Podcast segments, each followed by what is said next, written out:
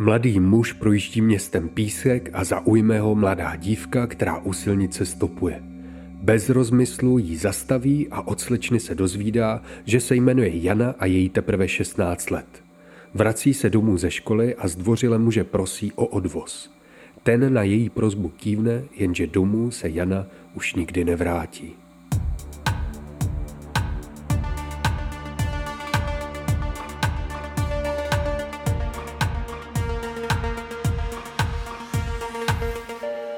Blesk uvádí Instacrime podcast. Ahoj, vítáme vás trochu u dalšího dílu Instagram podcastu. Dnes si rozebereme případ vraha Pavla Záruby.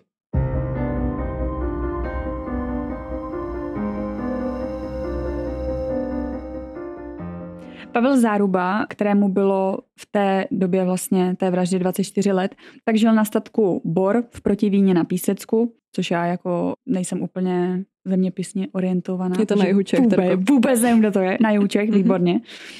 Pochází z, ze sedmi sourozenců. Členové rodiny se dostávali často do potíží s policií, eh, byli takový zběhlí jako v krádežích a výrobě drog. Super family.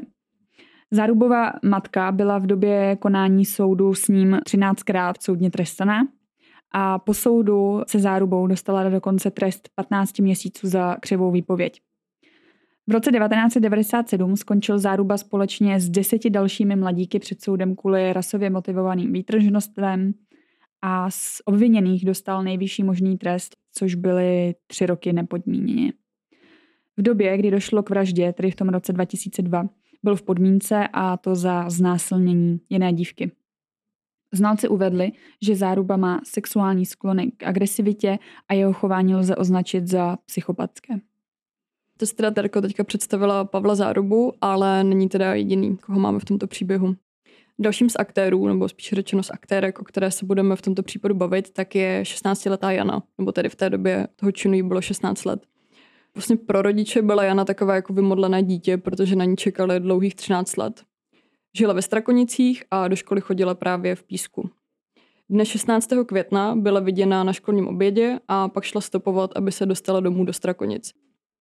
Ten případ se stal před 20 lety a já nevím, jak ty, Terko, ale já si teda upřímně nemůžu představit, že bych v 16 jako stopovala ze školy domů. Já chápu, že asi nebylo jako úplně, nejezdil třeba tolik jako autobus, ale neumím si to představit.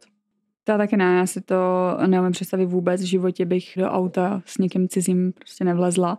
Ať už by to bylo teďko nebo před 20 lety. Nevíš prostě, k jakému divnému člověku se dostaneš. Já jsem to teda párkrát udělala, ale nebylo to jako z důvodu, že, nebo jako bylo to z důvodu, že už jako fakt nic nejelo a bylo to prostě několik kilometrů, že jsem se někam potřebovala dostat, ale spíš mě jako zaráží, jestli to věděli jako ty rodiče a byli s tím v pohodě. Jakože jí každý den takhle někdo vozil stopem mm-hmm. ze školy? Jestli jim to nepřišlo třeba jako nebezpečný. Mm, těžko říct. Nicméně Janu svědci viděli naposledy nastupovat právě do auta k neznámému muži a poté se po ní naprosto slehla zem. Zoufalí rodiče po milované dceři pátrali dlouhé týdny. Otec Jan později vlastně kritizoval policii, že k tomu případu podle něj nebo podle těch rodičů přistupovali poměrně laxně a čekali vlastně, nebo ta policie čekala ještě několik dní, jestli se ta dcera vlastně nevrátí. Hmm, což si myslím ale, že je takový běžný postup té policie, taky myslím, že no. než prostě vyhlásí nějaký úplně rozsáhlý pátrání, tak uh, většinou, ty to, vem si, bylo jí 16, tak asi to bylo takový to první, co tu policii napadlo, že možná se někde zapomněla u kamarádky a takže si nemyslím, že to byl asi úplně laxní přístup, ale chápu, že ty rodiče tak k tomu no. přistupují, že podle nich... Že máš strach, prostě hmm. co se stalo tomu tvýmu dítěti i když už to není jako úplně malý dítě, hmm. že jo, ale je to prostě náctiletá jako slečna, tak přemýšlíš.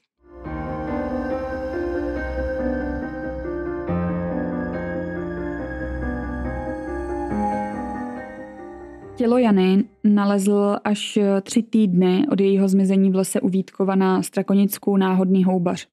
Jana měla propíchnuté srdce, byla nahá, měla roztrženou podprsenku a její tělo bylo přikryté vrstvou větví. Tělo bylo už ve značném stádiu rozkladu, takže nebylo možné zjistit, zda byla před uh, smrtí znásilněna, což ale můžeme asi předpokládat, že pokud mu znalci diagnostikovali nějaký jako sexuální sklony k agresivitě, tak si myslím, že a když byla nahá, tak asi bohužel, bohužel se tak stalo. K recidivistovi Zárubovi policii dovedl mobilní telefon zavražděné, ten měl totiž záruba neustále u sebe. Což si myslím, že už dneska ví asi každý jako i z těch seriálů, že jo, detektivek a tak vždycky prostě, buď to nemít u sebe ten telefon, nebo vypnout, nebo zahodit, nebo něco. To nebyla žádná... Nenavádíme nikoho. Nenavádíme. Z telefonu Jana volala prokazatelně 16. května kolem 15. hodiny, což by tak odpovídalo tomu, kdy možná končila ve škole. Mm-hmm. A o tři hodiny později z něj někdo volal na tísňovou linku. Záruba u soudu tvrdil, že to byl on, ale žádný záznam vlastně z té, z té tísňové linky nebyl, takže těžko říct. Podle zárubové verze měla telefon najít jeho matka v bufetu v Písku a předat mu ho, aby ho prodal. Matka tuto verzi potvrdila a tím vlastně navazuji na to, co jsem říkala na začátku, že byla pak odsouzena k 15 měsícům právě za tu křivou výpověď, což bylo tohleto. Nicméně u záruby v autě se našly taky vlasy zavražděné Jany. Myslím, že tady už to moc jako nevokecáš. Záruba ale jakoukoliv spojitost eh, s vraždou popřel. A vraha u soudu podpořila jeho velmi početná rodina, která často neváhala urážkami napadat soud. K soudu byl během líčení doručen taky anonymní dopis, který hrozil bombou v budově soudu, pokud nebude proces se zárubou zastaven. Kdo, jedna, kdo jedna, ho asi psal? Kdo to asi byl? Jednání bylo přerušeno a žádná bomba se samozřejmě nenašla, ale chtěla bych upozornit, že tady to se děje docela často. Jako doteď, že většinou prostě někdo volá, hele, máte tam bombu. No, samozřejmě nemůžeš říct, no on určitě kecá, že jo. Takže musíš vyklidit celou budovu, se musí prohledat a je to... No a řeší se to nějak zpětně? No, jako s tím, s tím volajícím nebo s tím, kdo to jako nahlašuje? A jsou no, za to nějaký jako peněžitý tresty, nebo jak se to řeší? Já jsem se s tím ještě nesetkala, že by mm. takhle někdo to, ale určitě myslím, že to sankcionovaný jako prostě je. Přeci jenom vem si, kolik lidí na to potřebuješ, že jo, teď policajti a teď jako pyrotechnici a tak, takže to určitě jako nebude jen tak, jen tak, ale tím, že já pracuji jako na krajském soudě, tak eh, jsem ještě neměla nic takového, jakože... Že zkušenost. No, no. To myslím, že se asi bude řešit spíš na obvodech, na okresech, ale, ale zajímavý dotaz. Pak se schválně na Kdybyste někdo věděli, kdybyste nám dát vědět. Přesně. Nakonec byl záruba pomocí nepřímých důkazů, což byl ten telefon, ty vlasy, výpovědi svědků, kteří Janu viděli nastupovat k němu do auta, tak byl odsouzen k 20-letému trestu vězení a byla mu také nařízená ústavní sexuologická léčba.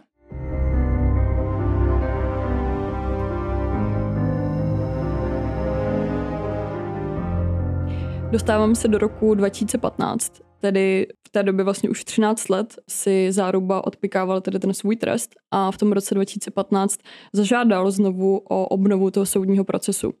Tvrdil, že Jan nezabil on, ale jeho bývalý kamarád Václav N., který vlastně v té době, kdy on uh, žádal tedy znovu o to obnovení toho procesu, tak ten Václav N. byl stále ve vězení. Záruba a tedy tedy jeho kamarád se znali z protivína od dětství a Václav N. uvedl, že v roce 2002 byli nejlepší prostě kamarádi. U soudu se pak ale pěkně pohádali, což dokládají vlastně citace, které z toho soudu máme. On ji dvakrát píknul, tvrdil tehdy u toho soudu Záruba. Ty jsi vrah. Já jsem ten trest přijal a je mi už jedno, jestli si těch 20 let odsedím, ale jde mi o to, abych nebyl vrah, řekl u soudu taky Záruba.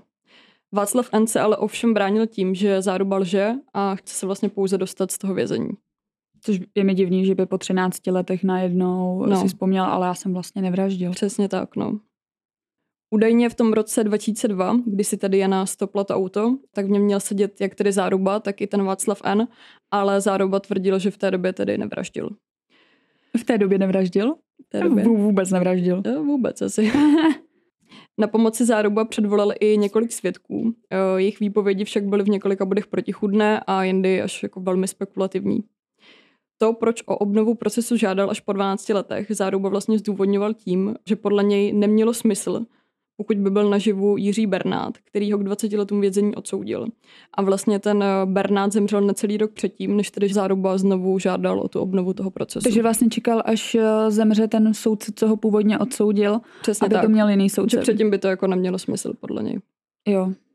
No, ono to vlastně teď před tou novelou bylo tak, že o obnově řízení rozhodoval ten samý soudce, který rozhodoval o té vině a trestu. Mm-hmm.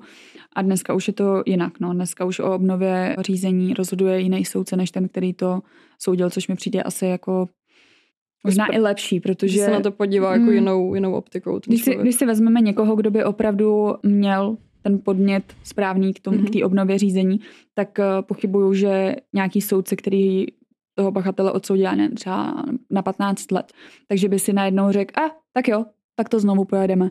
Víš, že prostě možná ten, jako ten těžko říct, ne, ale... nebo uvidí jako nějakou spojitost, který třeba ten jeho jako no, kolega právě. neviděl no, mm, předtím. Mm, přijde mi to takový víc prostě objektivní. Mm. Vlastně ta zárubová žádost o obnovu procesu byla zamítnuta, protože podle soudu nebyly dostatečné nové skutečnosti a vlastně ty výpovědi těch svědků nebyly tedy dostatečně věrohodné. Nelze přitom ani odhlédnout od skutečnosti, že se v drtivé většině jednalo o osoby s pestrou kriminální minulostí, které vypovídaly o věcech, jež se dozvěděli ve výkonu trestu odnětí svobody. Stálo vlastně tady v usnesení toho ústavního soudu, proč hmm. tady tu, tu žádost o obnovu toho procesu zamítl. Mi to docela dost nápadně připomíná scénu ve filmu Kajnek. Mm. Viděla jsi to? Neviděla. Neviděla. Hm, ajajaj. Tam právě ta soudkyně říkala, že pokud by měly soudy se zabývat pouze výpověďmi vězňů, kteří sedí s tím pachatelem nebo jsou taky ve výkonu trestu, takže by ty soudy nedělali nic jiného, protože v těch kriminálech opravdu jako tam to jede ve velkým, taková slepičárna bych řekla. Mm. I jako od sebe vím, že ty chlapy byly jako hrozný slepice a tam každý věděl o každém všechno a přitom vůbec nic. No, je prostě klasika.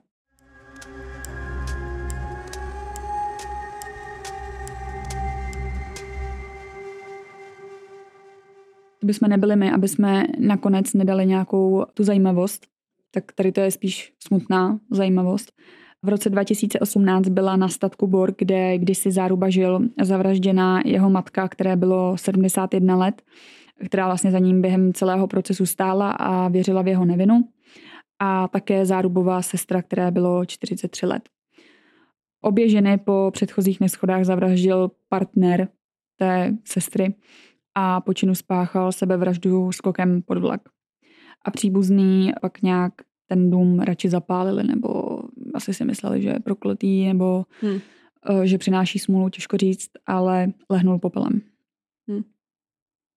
To mi tady jako trošku připomíná jeden z našich posledních dílů za Katrem, kdy se vlastně ztratila ta seniorka, o které se dodnes neví, co se s ní stalo. A ten její dům potom vlastně ta rodina prodala a když se tam chtěli nastěhovat ti noví nájemci, tak eh, když vlastně zjistili, co se tam stalo, nebo tedy, že ta paní je prostě několik let jako pohřešována, tak do toho baráku nakonec nechtěli. A já si nemůžu sama jako představit, jak bych, eh, jak bych jako reagovala v takovou chvíli. Ty si to umíš představit, že by se nastěhovala někam, kde jako došlo k nějaké takové tragédii, nebo je ten barák opředen nějakými takovýhlemi příběhy. Já jsem taková, že na takové věci věřím a jsem taková, že všude hledám něco, ano. Mm-hmm. Takže já bych byla ten typ, co by ještě tu noc si zabalil a šel. Mm-hmm. Takže asi ne, no.